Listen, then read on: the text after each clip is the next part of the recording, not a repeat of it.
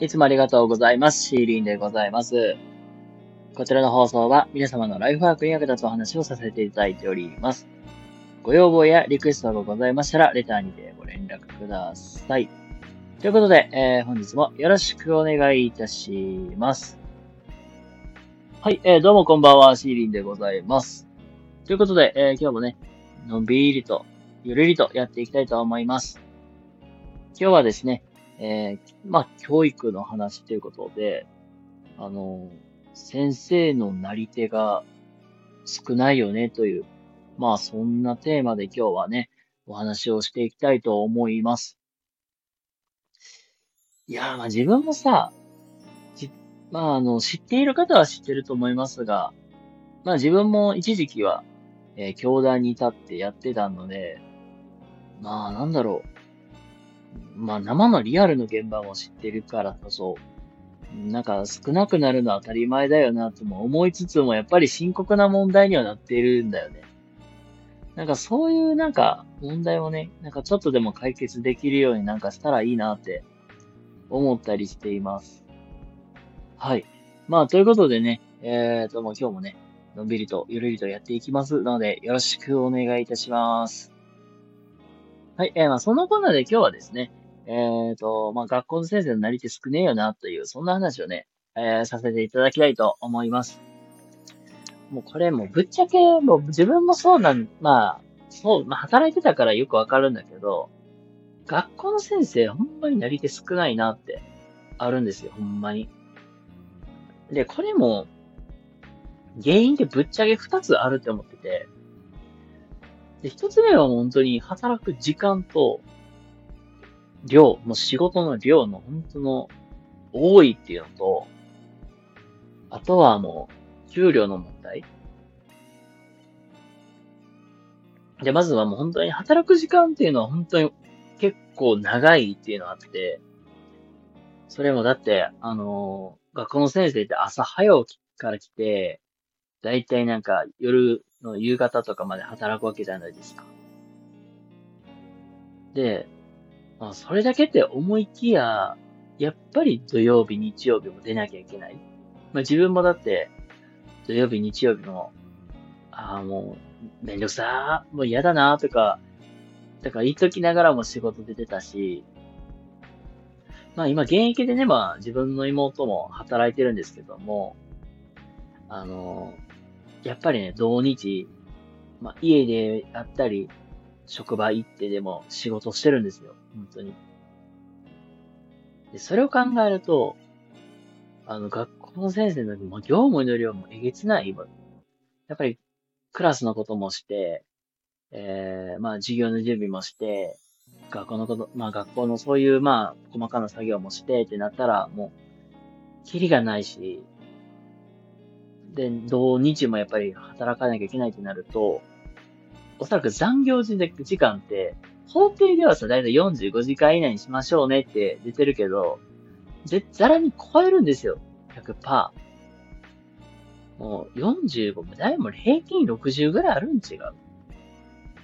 60、80ぐらいは当たり前にある、あるだろうし、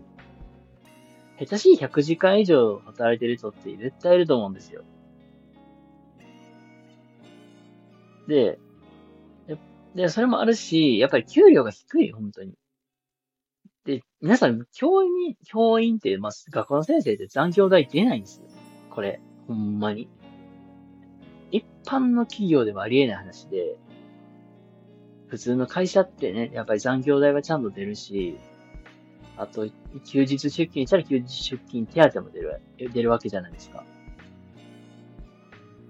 で、そこに言うたらだってちゃんと休みも確保できてるわけだから、土日休みとかさ、週、完全週休2日制とかもあるわけやから、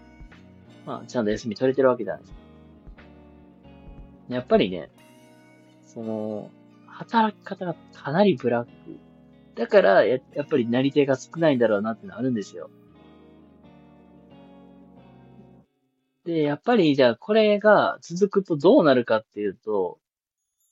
学校現場って正常に働かなくなっちゃうんですよね、本当に。あの、例えば、あの、一人先生がかけましたと。まあ言うたら、例えば病気でお休みしましたという例にしましょう。で、これがね、まだ例えば音楽とか理科の先生であれば、まだね、なんとかなる話なんですよ。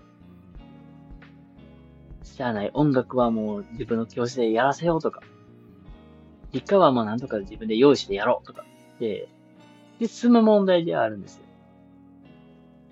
まあ、もしくは、中高であれば、あの、代わりの先生が、代わりの先生というか、まあ、違う先生、まあ、同じ教科の担当する先生が、またちょっと、量、あの、業務量増えてしまうけど、違うクラスを教えに行ったりとかってできたりするとは思うんですけども、これがね、まあ、小学校であれば、学級担任が全部しなきゃいけないから、担任が一人欠けたとしましょう。じゃどうなるかといえば、あの学級担任が全部しなきゃいけないことだから、じゃあ自習ばっかりになります。で、その子たちの勉強は進みませんと。で、そうなると大変じゃないですか。で、さらに、あの、でやっぱり空いてる校長先生や教頭先生とかそういう空いてる先生たちがやっぱり定期的に見に行かなきゃいけないってなってしまったりするから、で、しかも勉強も教えなきゃいけないし、ってなると、子供たちにすっげえ大きな影響が出てしまうんですよね、本当に。勉強もままならない。先生いつ来るのってなって。なんか、かわいそうやなっていうのは感じはすごいあるんですよ。じゃあ、やっぱりね、いい人を取りたい、優秀な人を取りたいで、まあ、それもどの会社もそうだし、おそらくこのね、教員の世界もやっぱりそうなんですよ。優秀な人は取りたいんですよ。けど、多くの優秀な人って、あの、おそらく、あの、やっぱり教育現場で働くよりは、まあ、起業したりとか、あの、人や金が集まってるところに行って、そこで働いて、成果絶対残してると思うんですよ。で、まあ、あの、これ、やっぱり、うーん、ちょっとね、ごめんなさい、なんか話が全然繋がらなくなっちゃうんですけども、やっぱり教育制度っていうか、あの、教える内容って変えていった方がいいんじゃないかなって、っていうのは思ってたりしてて、その、やっぱり、なんか、国語算数、理科社会とか、そういうのはやっぱりね、生活していく上で必要なこともあるから、それは絶対勉強しなきゃいけないんだ、あ、わかるんですよ。っていうよりは、やっぱり、彼らたちに生き方であったりとか、人生の、まあ、指針や方針の定め方みたいな、自分の生き方とやっぱり向き合ってほしいなっていう部分もあるから、やっぱりそれを思うと、うん、やっぱり今ま、今までは、やっぱり担任の先生たちが、うち、私はね、こういう経験もしてきたよ、みたいなそんな話もね、したりとか、全部やってきたわけじゃないですか。っていう、なんか、担任の先生だけの話を聞くよりは、だけよりは、やっぱりいろんな人の話を聞いた方がいいと思ってて。で、それこそやっぱり、あの、外国、アメリカやイギリスとかでなると、実際に、バリバリ前線で働いているキャリアウーマンとか、あの、役員の人が、教壇に立って話をしてたりとかっていうするケースもあるそうなんですって。なんかそれを思うと、今の彼らたちに必要なことって、おそらく AI であったりとか、まあ、どういう、なんかその社会の波を乗り越えて戦っていく、まあ生きていくのか生活していくのかっていうところにはなってくると思うんで、まあ実際になんか前線で働いているバリバリの人とか、うん、もしくは、まあ、なんだろうな。経営者さんとかの話を聞いてみるとかっていうのが、まあ、いい勉強にはなるだろうかなと思うし、あの、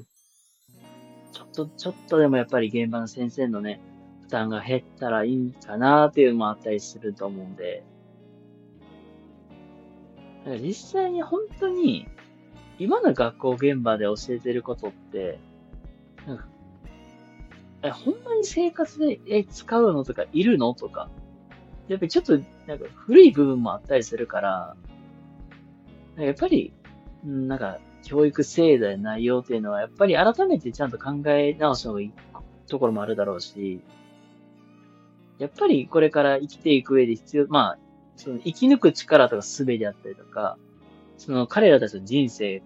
を、まあ、どう色ごっていくのか。まあ、そういう経験とかを話してくれる人の、そういう話を聞く機会ってもっと増えたらいいなとは思ってたりしました。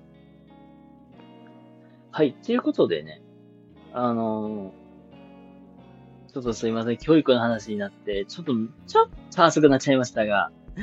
どうだろう。なんかすいません。全然話まとまってま、まとまってないですけども。今日はなんかそんな話、なんか教育って、まあ、やっぱりなり手を増やすには、あの、やっぱり制度を変えなきゃいけないし、働き方っていうのを変えるのもそうだけど、やっぱり何を教えなきゃいけないのかっていうのを改めてね、あの、もっともっと絞っていった方がいいんじゃないかなっていう、まあそんな話をね、今日はさせていただきました。はい、ということで、えっ、ー、とね、皆様、今日も明日も素敵な一日をお過ごしください。そしてすいません。今日はちょっと長くなってしまいまして申し訳ございません。あの、最後まで聞いていただきありがとうございました。それではまた次回お会いしましょう。またねー。